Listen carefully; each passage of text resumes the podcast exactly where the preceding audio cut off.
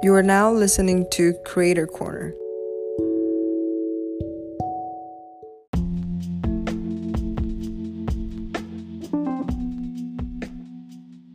Welcome to Creator Corner.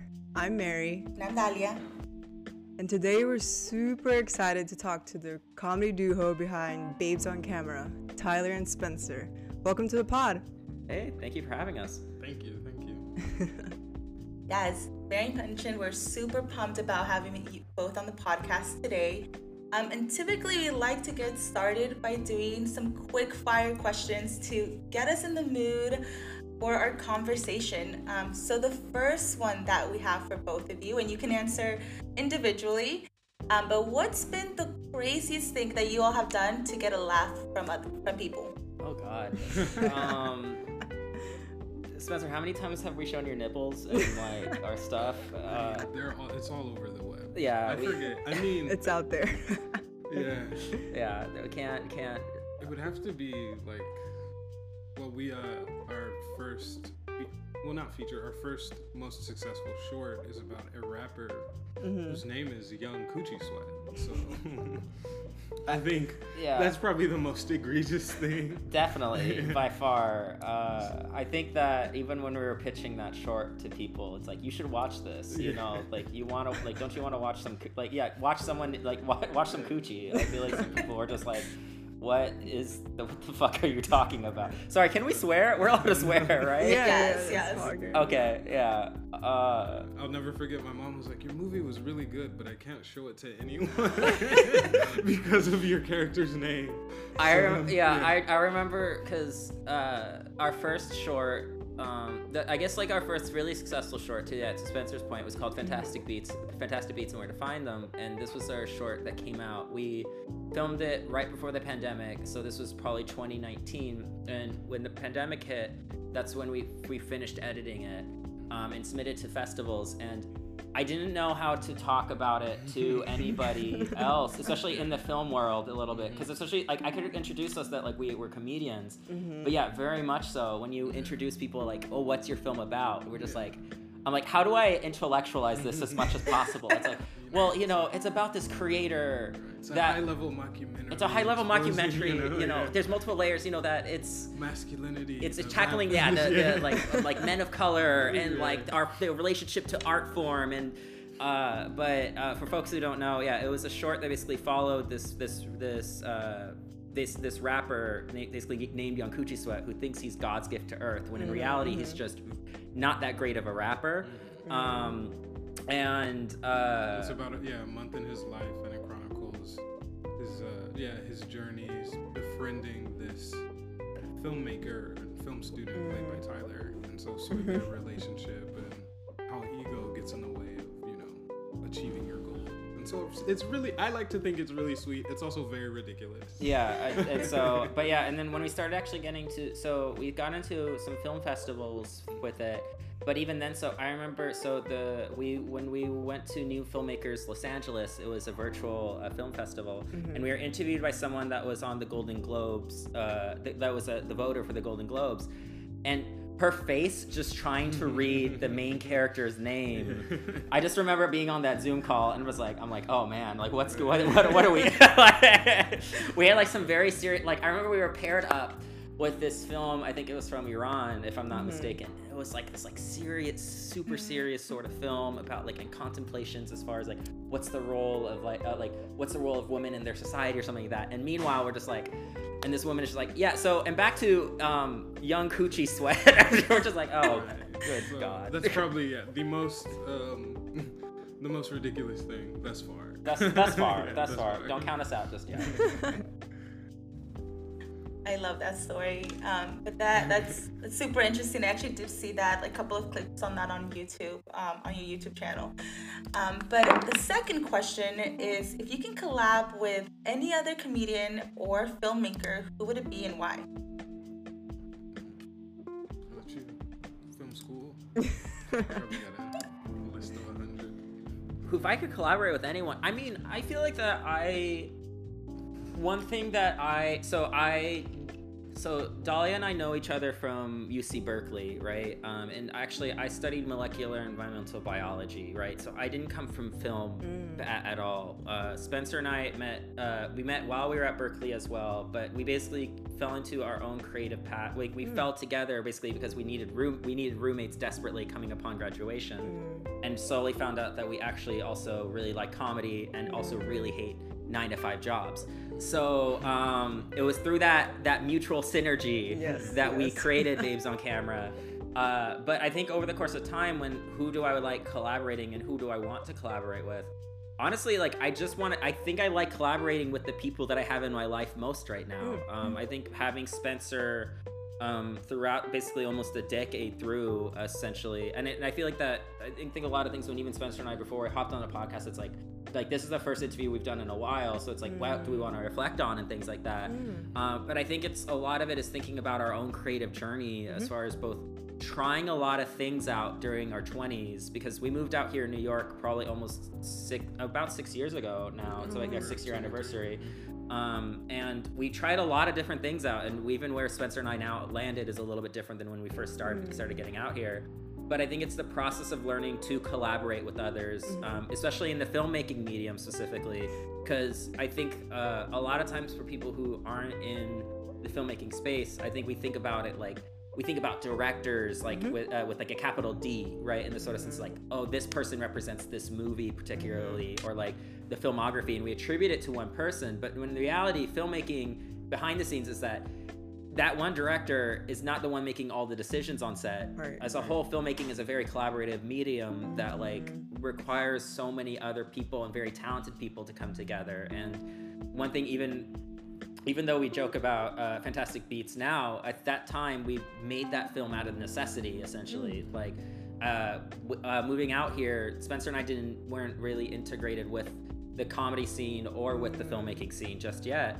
and so that film was basically made out of what do what do we have access to? We have access to a 10 year old DSLR camera essentially at this point. So the camera that we shot at at this point was already very outdated, right? Uh, we had access to each other, right, as talent. Um, Spencer's a really funny guy. We could think of on his feet really quickly.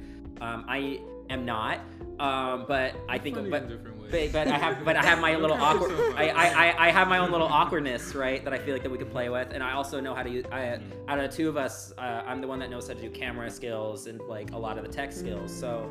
Um, we use those sort of things in mind to basically make a mockumentary, right? It's like, well, we have each other, we have this camera, and for a film that the most expensive thing was buying a friend a bottle of Hennessy for thank you, got into film mm. festivals that people spent tens of thousands, like Right. ten, tens of thousands of dollars on, right? Mm. Meanwhile, yeah, like we, like yeah, I remember like when one of the interviews we're talking about, like it's like it's like well, like yours is like a micro budget, a micro budget film, and Spencer's like, well, it's more like a macaroni budget film. Like, this is No like money. on the next level, like the next level down that you think that we mm-hmm. have when we're saying we have no money. Mm-hmm. Um, but it's through process, the process of that film and other things that basically got me into uh, graduate film school where I'm at now, and to collaborate with other folks and learning who I like collaborating with, how do I like collaborating, and who do I work best with, right? So uh, this is a very long-winded answer to saying I I like a lot of people. I could collaborate with a lot of people, but I think even with folks between Spencer and a lot of people I work with now, um, I feel like that I'm just really excited to make the next thing with all those folks. Essentially, um,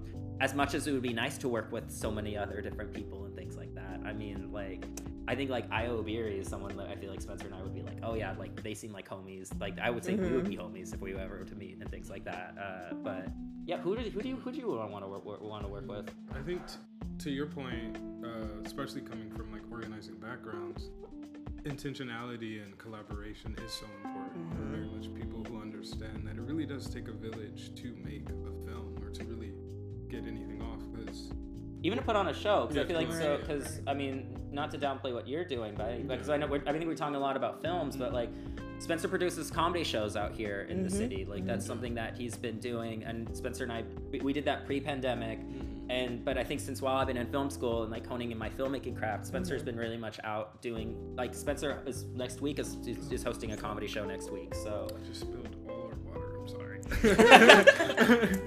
but yes, no, exactly. Yeah, to Tyler's point, it really does. It's a family endeavor in that Yeah. way. So very much people who reflect that understanding that we are coming together to make something that is really the sum of all its parts is really what matters most. And anyone, yeah, to your point, I feel like we've developed such a great chemistry that can really be pushed outward. That yeah, anyone would be, I think, pretty lucky to work with us. Yeah, definitely. We don't have a lot of money, but we're trying. So. Yeah, we are Yeah, trying. you That's know? true. You know. Yeah. Uh, yeah. so and yeah, I mean, I, I think that also like Spencer and I have worked with a lot of really talented uh, comedians, actors, and things like and, and such. So yeah. yeah, so and I think we're just continue. We're so excited to continue that sort of journey because I think there's a lot of folks still in their 20s and 30s that are still trying to. I mean, we're still in the process of still trying to figure out our own way and make hopefully make this stuff like a full time sort of process, right? Um, and fingers crossed that will happen in the next few years. You know, I don't have any wood to knock on, but you know, for those that are listening, just knock. Knock please knock on wood for us. yeah. No, I mean it sounds like there's a lot of just leap of faith after you know leaving, being in the Bay Area and then not being in the quote unquote the creative space, but then coming together as a as a duo and, and saying, hey, fuck it, let's let's just start this you know comedy slash film production um, in New York and kind of uprooting the your both of y'all's lives there. But then, can you expand a little bit more of how y'all started to expand those community and start to collaborate more closely with other diverse creators as you got more assimilated in New York? Um, and how was that process like for you both? I mean, I think that a big pro uh, when coming so we came out to New York the year after we graduated school. We were in Oakland for about a year to a year and a half, and a lot of the folks we were in the Bay. Uh, we either were because a lot of folks we knew from college were either one staying and, and sticking in graduate school. Some people were moving to other ventures, um, but also, I mean, what this was about 2016, 2017. I mean, and I mean both because both of y'all are still based in the Bay, right? Like, 'cause, No, uh, for the most part. Oh, No? Dahlia Okay. is. is Yeah, I'm still based in the in the Bay Area. Um, but I guess Dolly, I mean, I mean Dolly, because like you know, like the Bay has changed tremendously in the Yeah. last 10, 15 years, especially. I mean, when we came out, when we when when we were at uh, Berkeley together from like 2012 and on, um, I mean, there was a lot of tech companies that started coming to the East Bay. I mean, the sort of change uh, and affordability of that city has changed dramatically in the last. I mean, SF you could say in the last like 20, 25 years, but I would say in the East Bay, especially in the last 10. I think Spencer, you just came back from uh, the Bay Area, and I feel like that you were ready. And like that was the first time you were there in, since pre-pandemic, I had right? to take out a loan to ride the BART. That's real, though. That's really. That's uh, uh, so I, so I think we were there at the time that like the a lot of people were figuring out like yeah how do you just even live out there right um, and I think a big piece of uh, I think this is one thing that I've learned in the process of the last 10 years, especially like doing film and things like that, is just the privilege of being bored. That I think a lot of artists, like, we always talk about rest, right? And rest is being important. And I'm not saying that rest ain't, but there is a lot of, uh, I think our, I think the privilege of being able to be bored and not do anything is like such a gift, right? And being able to be intentional about being bored because being bored can lead to a lot of really great ideas, right? Um, even like we, we talked about Fantastic Beats, but Fantastic Beats came because of a character that Spencer made on his Snapchat. Like, right? Like, and just through a Snapchat character. And it was through that, I'm like, that's really funny. Why don't we make this into a short film, for example? And that's because Spencer was was bored, right? Like, and did something like that. And uh, I think with coming from the Bay and things like that, like, we just couldn't afford to be bored too often. We were working. Spencer, I remember when we were leaving, I was working. Uh, the day job I was working at wasn't paying me a whole whole lot, um, and I was working a tremendous amount of hours. Spencer was like working like part time and full time at the same time at like a tech like a tech startup that probably doesn't exist anymore. um, and uh, so when we moved out here, I feel like a big piece of it was like uh, one, it's like the sort of uh, energy that's in New York. I think is very different than the West Coast. I think for that was some Spencer and I never lived on the East Coast before. Uh, we both have family members that are out here um, that we've gotten to know over the course of time, but. For the most part, we were kind of Spencer and I were each other's family coming out here. So I think it was a sort of sense of like we were uh, a accountability for one another, but also for us trying to go and expand outward. Um, One of just like trying to survive in another very expensive city. So uh, Spencer and I both grew up in LA area. Spencer from Inglewood and I'm from Long Beach. Um, and then we went to the Bay for college and then ended up out here. So Spencer and I have always known we don't know anything else outside of cities and how expensive it's going. And and because I, think a lot of people were very surprised when we moved out here. Like it's like oh why aren't you like it's like why didn't you like living in Cali or something like that? It's like well we don't really know. At this point, like where else would we go to? We're not going to live in the middle of Minnesota or something like that. Like No uh, shade to Minnesota. no shade to Minnesota. I heard Minnesota's lovely. Shouts out to anyone listening to Minnesota. You know, I have not stepped foot in your state. Um, I'm sure that it's lovely. Uh, uh, but uh, so a big piece was trying to meet more people and network, but also like a lot of people we ran into, we didn't. And I feel like it was just a, place of not only uh, experimenting, but also figuring out like where did we belong ultimately. Do you feel like the same thing, right? Yeah, because uh, one of the things I love so much about New York is that there, whatever you want to do, there's inherently a community already for it, which is great, but also kind of stressful because there's a thousand people who all want to do what you want to do. And you're like, let's be friends. But obviously, we're enemies. No. Um, so it instinctively, to Tyler's point, we were able to very much, you know, these connections in various artist collectives. Tyler's a part of um, one called Spicy, for example. And so through them, I believe it's a QTPOC artist yeah, collective. They have a really great zine and put on a bunch of great programming. And through there, we were able to sort of widen our network and meet a lot of people just on the periphery who also had similar interests and were able to get involved in our work and vice versa. So New York was very much conducive to allowing us to branch out, but also forcing us to really take a step back and, to your point, really assess like what when I'm bored, what do I really want to do? Is it mm-hmm. you know, do I want to fire up a spreadsheet and you know get all my emails done, or is it I want to do a bunch of stupid videos on my TikTok and see what happens, what can come from there, and perhaps expand that into a spoken word or a stand-up set or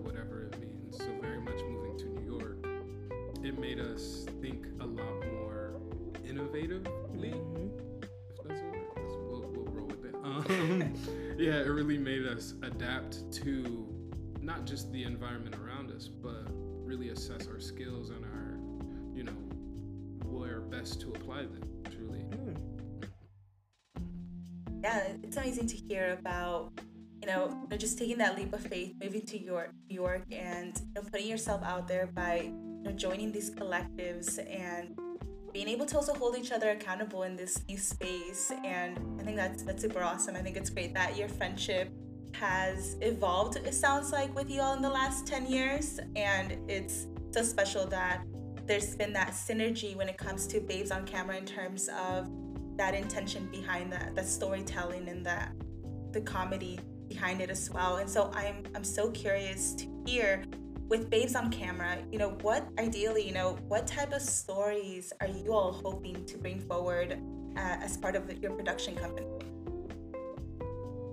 I think it's one that always prioritizes. I think one. I mean, Spence, like Spencer was saying, we both come from a sort of organizing background. I mean, Dahlia, me and you know each other from. We were part of a. a, a we were. Uh, directors in a multicultural center for our undergrad, right? And Spencer was the president of Afro House uh, at Berkeley, which is like a, was was a co-op for, for Black students. Um, and then Spencer has gone on to do more education and political organizing coming outside of school. Um, and so, at the core of everything we do, I think we always want to make sure to center um, uh, diverse voices, uh, and but I think do it in a way that I hope isn't intrinsically traumatizing. Um, I think over the course of a lot of, I think one thing that when we first got came out here, and all, even Spencer and I are both really much huge cinephiles. I think that's even one thing that we've always had in common, which I don't think it was. Even though when we first started off, I think we were, were like, like let's do, let's make a comedy sort of collective. But over time, I think it's kind of evolved into something a lot larger.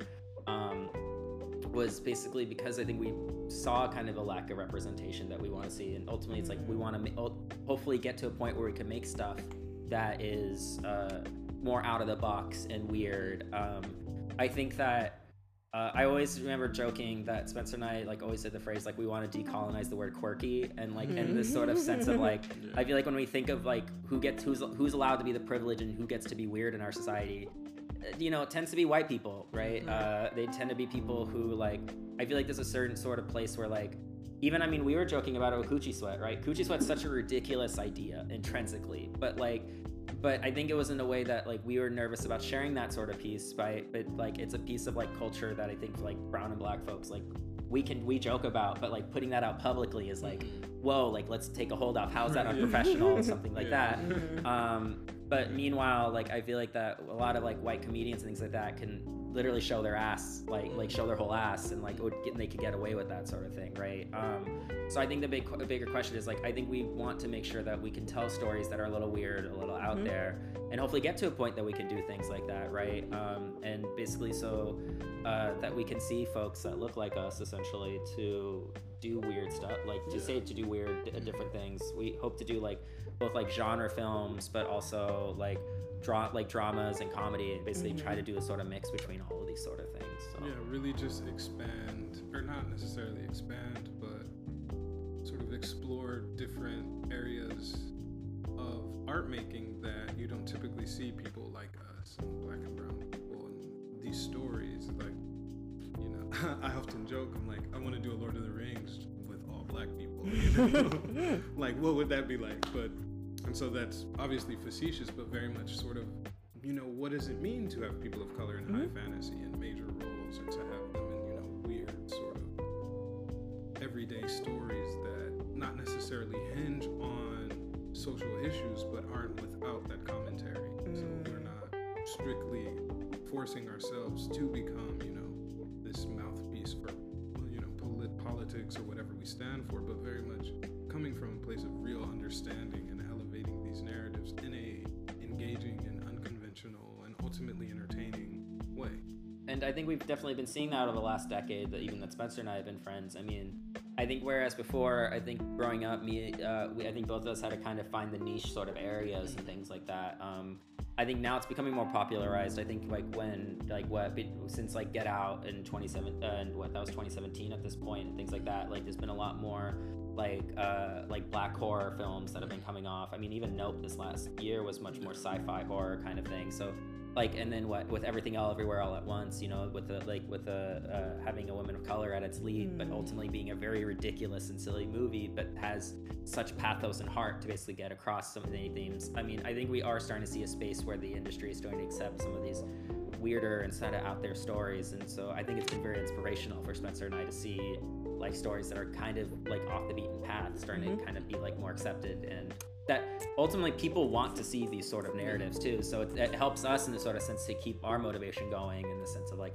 no people do want these stories. They do want to see stuff that is out of the ordinary. Like it will be it's not only and it is not only like like successful outside of like just people like Spencer and I, but like it is financially mm-hmm. successful. It's these sort of things that like ultimately people uh, there is demand for it, right? So Yeah, it resonates. Ultimately, we don't always have to um, be uh, young coochie sweat. You know? we can be more than rappers and. No, definitely. Sounds like a lot of um, Babes on Camera's mission, and I mean, do correct me if I'm wrong or add on to it, is like re- that representation really matters, and how do you use comedy and drama and also other forms of genres to really explore and and address some of these social or identity, you know, issues that BIPOC communities face, and and how do you continue to meet that demand? So it sounds like it's a very intentional production um, to have that representation in these storylines that y'all create, whether it's comedic skits. Um, it's it's very needed and it is very much on demand, and there has been definitely a rise on having key representation in the media um, per se. But I guess more specifically on just the comedy side of things, um, Spencer. So when you're creating your comedic skits, um, how do you find the inspiration to really keep your material um, and keep your comedy super fresh and relevant, whether it's a stand-up or whether when you know you're coming up with things on the fly as as Tyler is filming you? because I honestly don't know. I'm still trying to figure it out. But Yeah, I think yeah. what what really helps me and sort of to Tyler's earlier point is that I try to remain inspired by the Mhm. people around me and very much the stories that carry me and the stories that I carry. Um, for example, like my mother was also a comedian, so Mm. growing up in that household, always having to be, you know, fight for my life against someone who was just way hilarious and much more experienced than me. I feel like that always sort of built a sort of ability to turn things on its head very quickly. And as of late, I think it's a lot of just looking at the world and looking at what's missing, but also understanding that, like, with so much going on, how do you find, you know, the light? I very much think of comedy as sort of, you know, light bringing and like mm-hmm. the pursuit of joy. Very much bringing people together. Because language is so powerful, and I think comedy is one of those real art forms where you're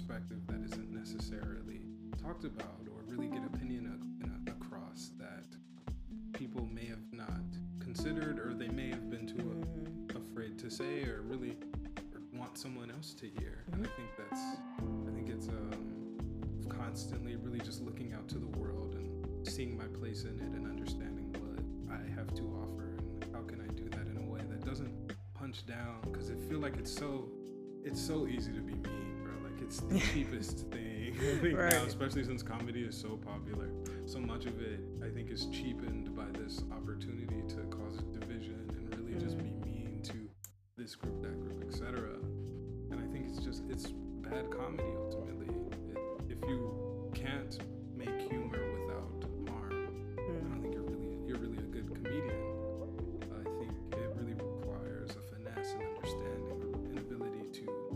talk about serious things or talk about light things but in a way that you know centers the humor and not necessarily the uh, harmfulness. And so I always try to think of things in terms of things in terms of like, what am I really trying to say here? And I always run it by Tyler. Like, is this funny or and like, is this too mean? And I'm grateful for his perspective. Or something. You know. So he's always great at like reeling it in and really helping me get to the heart of the joke and not necessarily just resting on the brutality of it. And to, I mean, to also gas you up a little bit more too, I think that Spencer as a performer, I, I think a lot of comedian, really good comedians aren't. Af- I think we like. I think uh, alluded to your first question, aren't afraid to get silly, or, or not, but ultimately aren't afraid to try new things, right? Right. Um, and I think that trying, being able to, uh, obviously, you know, like have like just like see your nose and things like that. But I mean, like at a certain point, like you, you're wi- you're willing to almost try anything, right? And I think that's something that I feel like that it's not only like try different things for a laugh, try different things for performance, and try to do all these little pieces, right? That I think makes you, I think, very successful. And a lot of folks that we are, that like not only is it being conscious, but also being willing and, uh, to try new things. Um, and I think like that's something that I, I even why I kind of stepped more away from comedy was that I was kind of scared about that sort of stuff. But I, not saying that you're not, but yeah.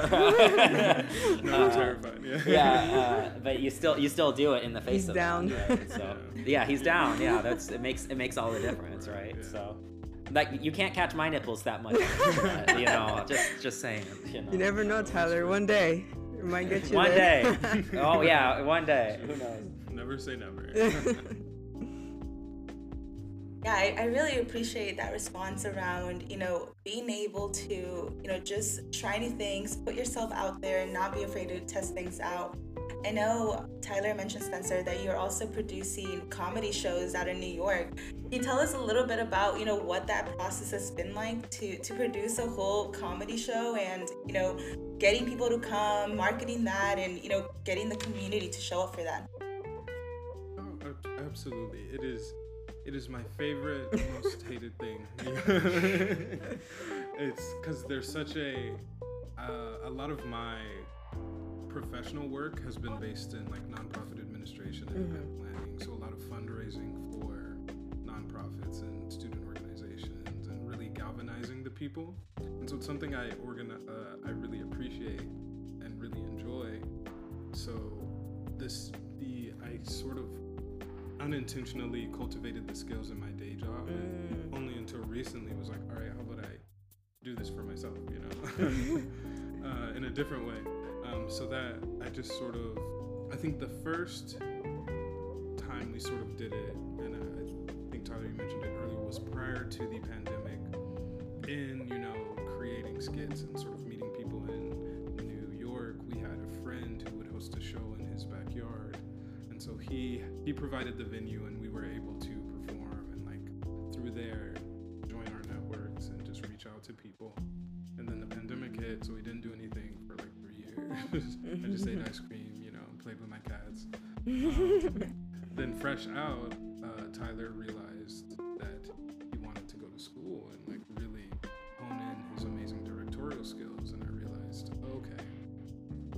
I love education, but not that much. So, what am I going to do? Mm. What do I enjoy doing? And how can I use the skills that we've built thus far, you know, seven, eight years into our friendship?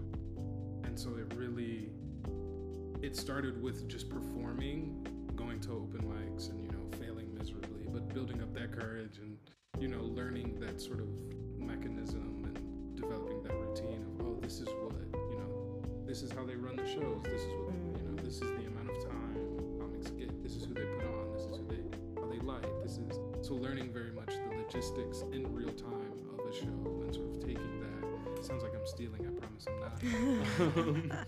but really much going to a bunch of shows and just learning the different ways in which each comic interacted with both the talent but the audience and really how they would frame the shows and how some shows were themed and some shows were more open-ended and some shows were both music and comedy and some were strictly all improv and like Mm. there's a whole bunch you can do and you know event planning especially when it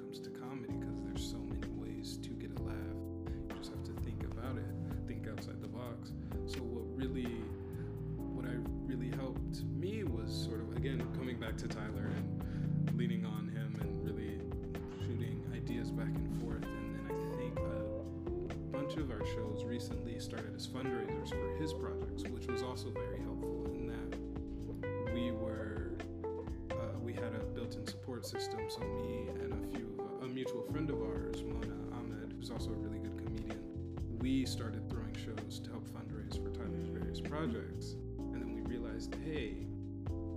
like this a lot and we don't want to wait till like 1 a.m to do three minutes to an empty room. How about we just keep doing this? Not that there's anything wrong with that. I think everybody should do it. It's the most humbling experience. Um, but really much learning from doing i think but that like there's a there's something so special of when you're able to bring people together and especially when you're able to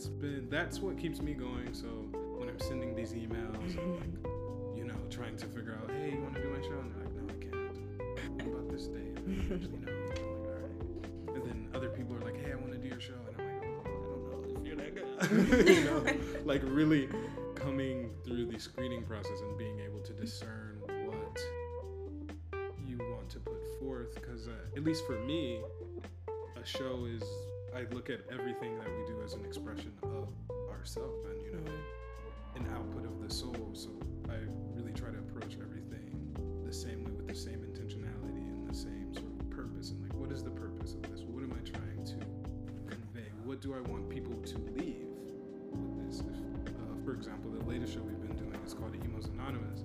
So it's as the name implies it's uh, emo themed you know because you know pop punk never so very much, you know, we were collaborating with Mona to build a whole thesis around the show and like the branding and like the identity and like what type of comics do we want to bring on, what type of music do we want to play, how do we want to market this? Really, what is the soul at the heart of this event and how do we market that? And I think that's been the biggest thing I've learned. I've learned both professionally and personally in that.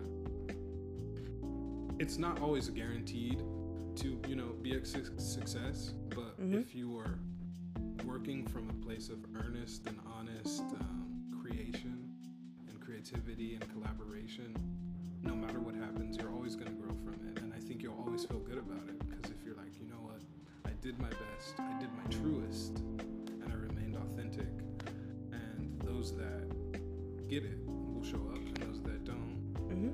will miss out and we'll charge them later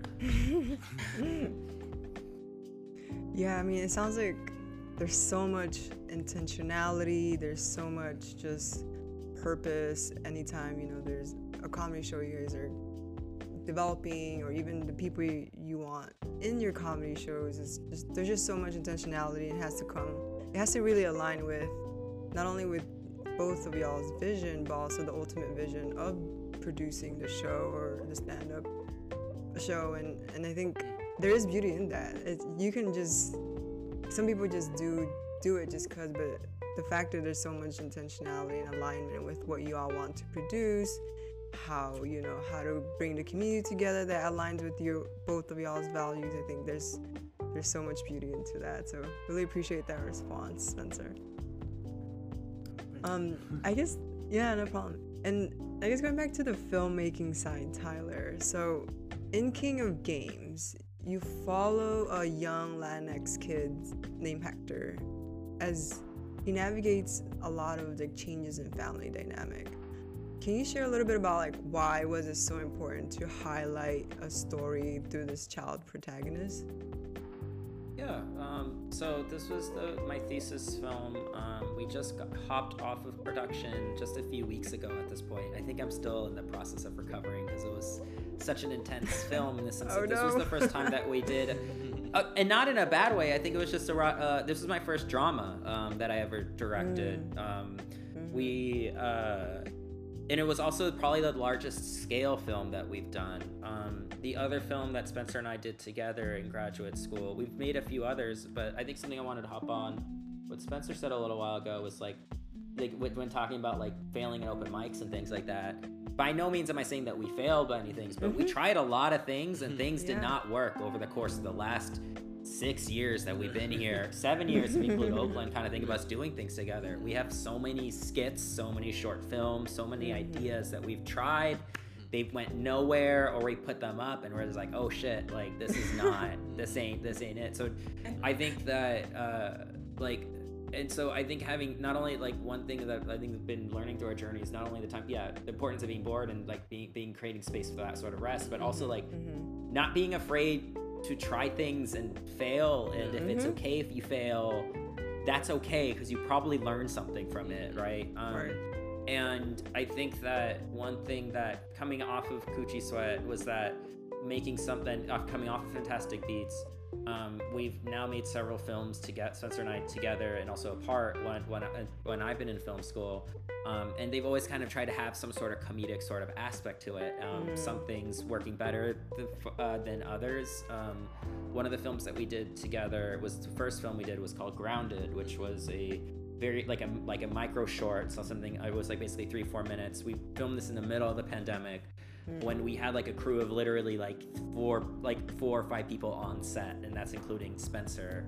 Um, we just finished up the. Uh, uh, the festival run with that, which was like very nice and short. But basically, that film started off as uh, supposedly like a horror comedy, which was basically followed this pilot who, after failing a drug test, um, uh, returns home and receives an unexpected visitor in the middle of the night. Um, and uh, that was a film that actually was meant to be much more funny than I it, it, it ended up being. Um, it was it's really funny when watching it back.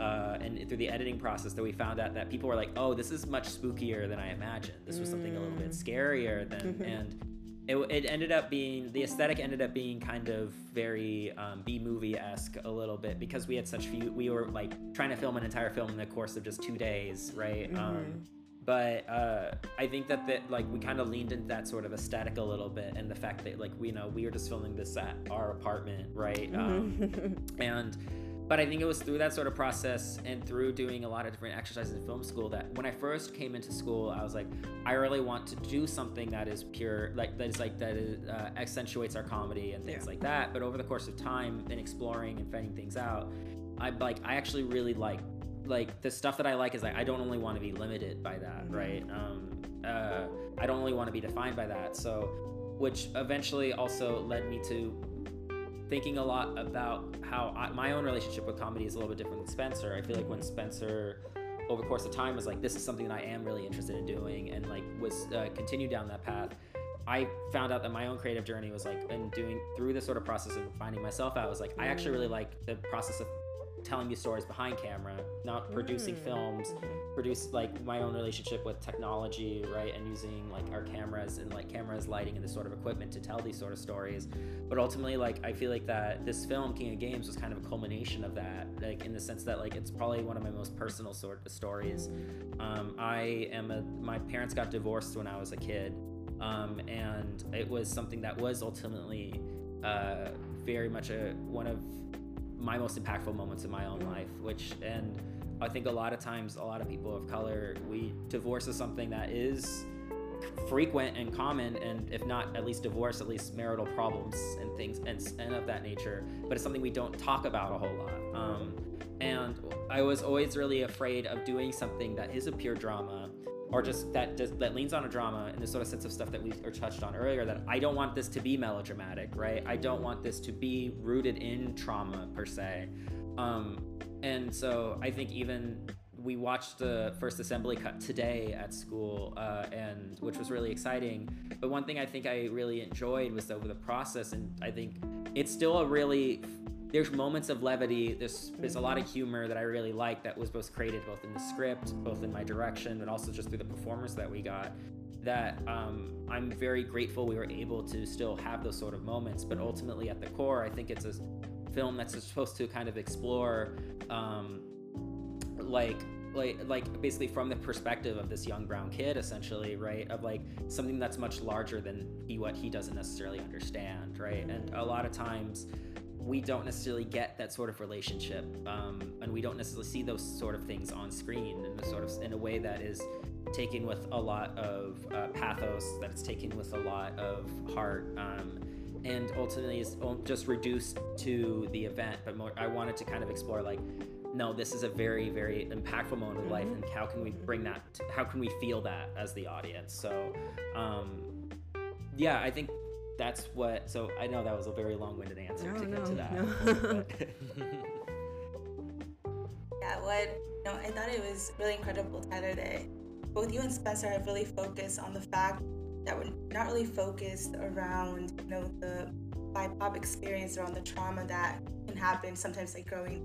Mary and I have talked about this too with creativity and exploring that in, you know, imagination as escapism or um, growing up as well. You're really focusing on the joyful parts, on, you know, with comedy, bringing a light on, you know, joy and with this specific story around Hector and being a child, a young kid, Latinx kid that is grappling with issues that are, you know, bigger than he understands. There's almost like a, a sentiment there of keeping it very light um, in this coming of age story. So I, I really appreciate that focus and from what I'm, you know, learning about your creativity and your process. And I, I think something also that stands out in speaking to both of you is how supportive you both are in this dynamic and in this friendship. Even the fact that Spencer has produced comedy shows to help support your films, and you know, vice versa, the way you share ideas with each other around, you know, any creative ideas, I think is so incredibly, you know, wonderful. So I just, you know, want to thank you both for sharing a small light into your friendship because it truly is so so beautiful to hear about that collaboration there. Um, and I guess speaking a little bit about the fundraising aspect, there's a lot that happens behind the scenes. You know, not just you know with the there's the actors, there's the writing, there's the uh, production, the whole process behind the scenes. And so I'm so curious, how has it been, you know, navigating, you know, fundraising and being able to fund your short films and your projects? No, yeah, I think that's a really great question. Um, one I, I think one yeah i wanted like i think even the way spencer and i, I think talk about this a lot in the sort of sense as well as far as like how our own relationship creatively have kind of evolved over the course of time as well right? Even if spencer has gone down more meet like the comedian sort of aspect the comedy sort of aspect like i help out producing shows where i can. We also on top of emos anonymous we just did uh, one called in living colored mm. right uh, which helped which was one of our main fundraisers one of the main fundraisers that helped us get uh, fundraise for our for my thesis film for king of games um, and I think that one was so successful. Like that one is a show that just kind of went like in playing with the sort of 90s sort of theme um, and also in living co- uh, in, in living color like way back in the day like mm. uh, we in living color from way back in the day we kind of want to combine like both music and comedy together mm. so we have a lot of friends who are musicians as well as comedians and put a show on together spencer hosted it i helped film it um, and I think that was so successful. I think we want to definitely bring that back. So um, at this point now, Spencer's not hosting one, but two different shows in the city, which is very exciting. Um, and I'm helping him produce one of them um, helping film both of those. But I think the process of because Spencer and I, I mean, I mean, I think you, uh, it was implied earlier. We don't come from really great means by any means. We work full time. We worked full. I worked full time throughout most of my graduate school, right? Um, which is fairly for some film programs, uh, and I even go to Brooklyn College too, which I'm very appreciative of. Shouts out to the Feirstein Graduate School of Cinema, um, which is probably one of the cheapest graduate school programs mm. uh, for film in the nation. Um, it's a third of the price of a lot of other private schools.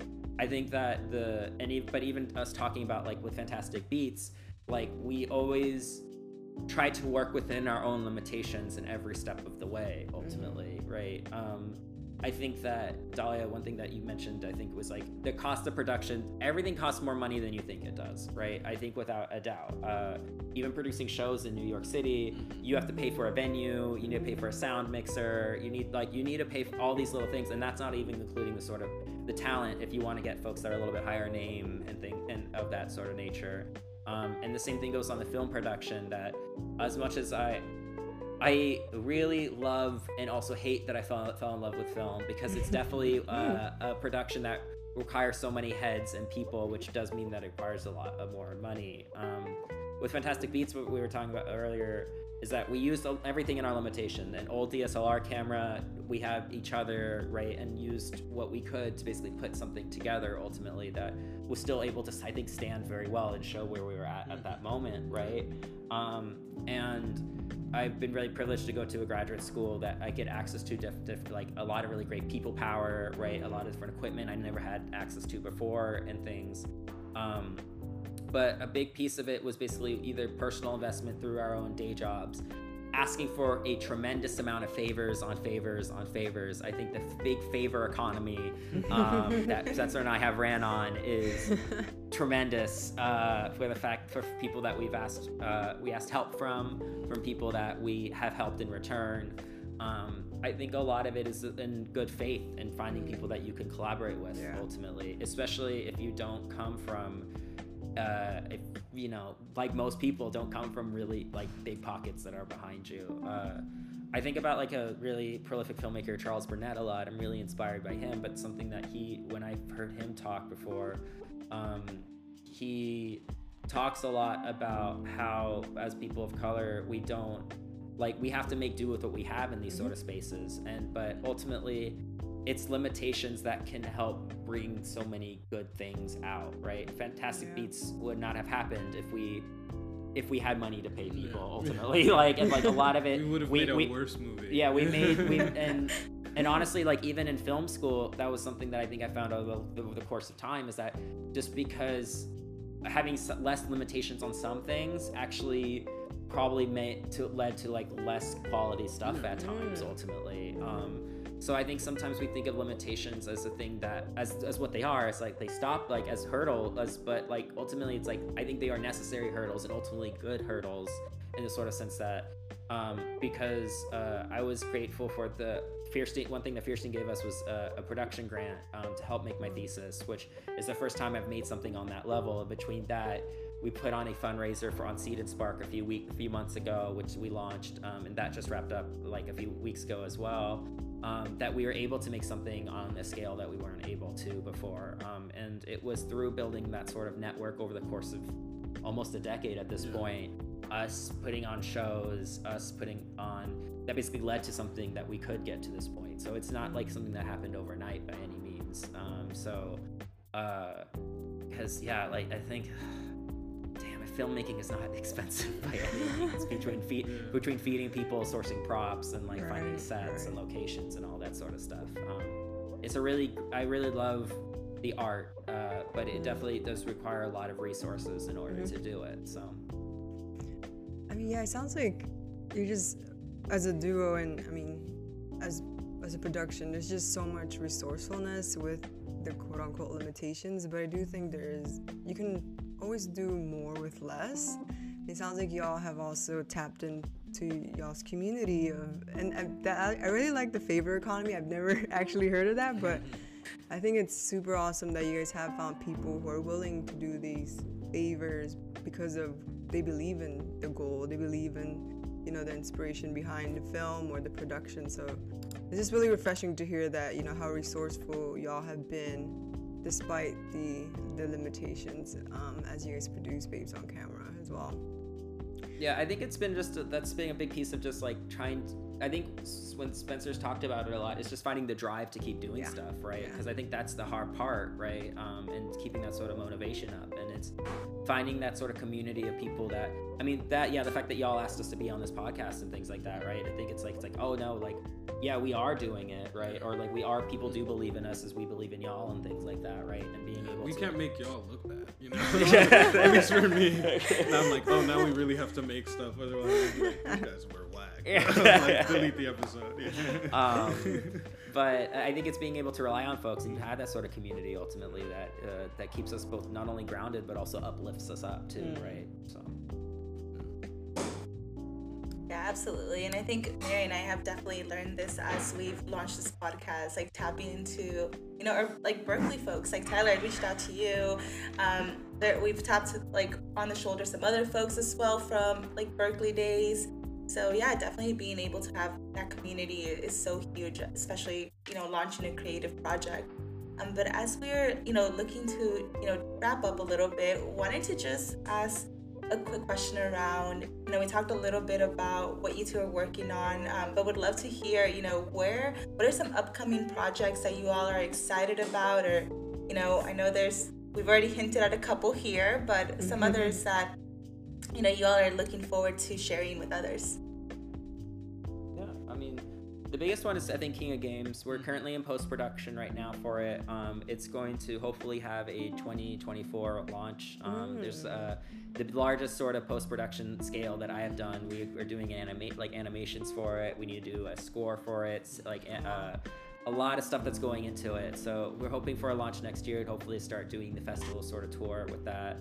Um, I think Spencer has a comedy show coming up. Yeah, I have a comedy show next week and then one in October. So going to continue doing that. And again, you know, bringing the community together, bringing the community together, and also giving people like us the opportunity to perform and bomb just as I did. It's a lovely thing. Um, Yeah, because Emos Anonymous is next week, right? And then, uh, there's one in October. yeah, in October, and I think we're also Speaking of the favorite economy, uh, Tyler, that was great. Yeah, this is such a good one. But like, we'll be working on a few friends like music videos and like other projects as well. yeah. So yeah, we're producing and we're gonna be producing and directing various music videos coming up, which we're really excited for. Um, uh, which we'll announce all on our Babes on Camera page uh, at Babes on Camera on Instagram. Um, in addition to pu- putting up some more shows, we have I think we're planning on doing a few more in living colored um, shows in New York in the future. Um, so we'll have more details on that in the coming months too. So I know it's I think it's an exciting sort of time but ultimately. So um, It's, it's fortunate that we're still broke enough and that we can do whatever we want. We're not beholden to anyone but ourselves. Uh, we have no investors. We can do whatever, which is great. Not yet. Be careful what you ask for though. Right, true. You're so right. no, it sounds so exciting. I mean, it sounds like y'all have a lot like lined up, a lot of exciting things, you know, in the pipeline. So we're definitely looking forward to seeing what's what's next for Babes on Camera and both of you all as well. Um, but just to close things up, we do have just a couple quick hits um, that we asked all of our guests. to wrap thing to wrap up the episode. Um, so the first being, in five in five words, describe your creative process. I feel like you're better at this stuff. I'm gonna leave it that one to. Oh, wait, just me or We could, we could, let's go back for it. Oh wait, so what? How many words? Five. You, you So start. like, do I get three? Do you get two? Yeah, why not? Um, imaginative. Uh, resourceful. Mm. Intentional. Uh, uh, quixotic. SAT word right there. Oh. um, damn, that's a great one. Uh, hilarious. Awesome. You do one. No, that's fine. We're Okay. good. We're good. Yeah, that was See, five. this is why Tyler does the. Yeah. Yeah, you, you did political science. That's not a real STEM. So, uh, That's so funny. And and where can our audience find you all on social media? so you can find we're all kind of just on Instagram for the most part. Uh, so we could all of the babe stuff can be found at babes on camera on Instagram. My Instagram handle is at your fave Nika. And Mine's at Swap Meet Shaman. Uh, the Emo's Anonymous Comedy Night is can be found at, at Emo Comedy Night. And we're all we all share our stuff, so I'm sure you can follow mine. it's like a three for one deal. Love it. Yeah, like we said, we're, we're so thankful for the time here and we're, we're so excited to stay updated on your upcoming projects. And who knows, like maybe we'll have a, a part two once, you know, the, the film is released so we can talk about what that post-production time was like. Um, but like I said, I, I really appreciate it. And, you know, Spencer, shout out for creating that comedic space for, for people of color out there. You know, it's typically dominated by a lot of white folks, so it's nice that y'all are cultivating that community out there. Um, but again, thank you all so much for joining, and I'm, I'm excited to continue to stay connected with you all. yeah, no, thank Thanks, you Tyler. Thanks, Appreciate it. Spencer. This was wonderful. Appreciate it. Thank you so much.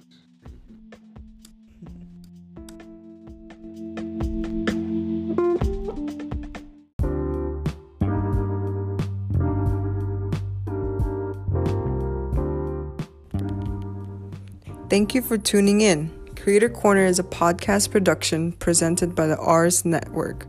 It is hosted by Dalia Zaragoza and Mary Figueroa. This podcast is edited and produced by Muhammad Abdullah Kawish.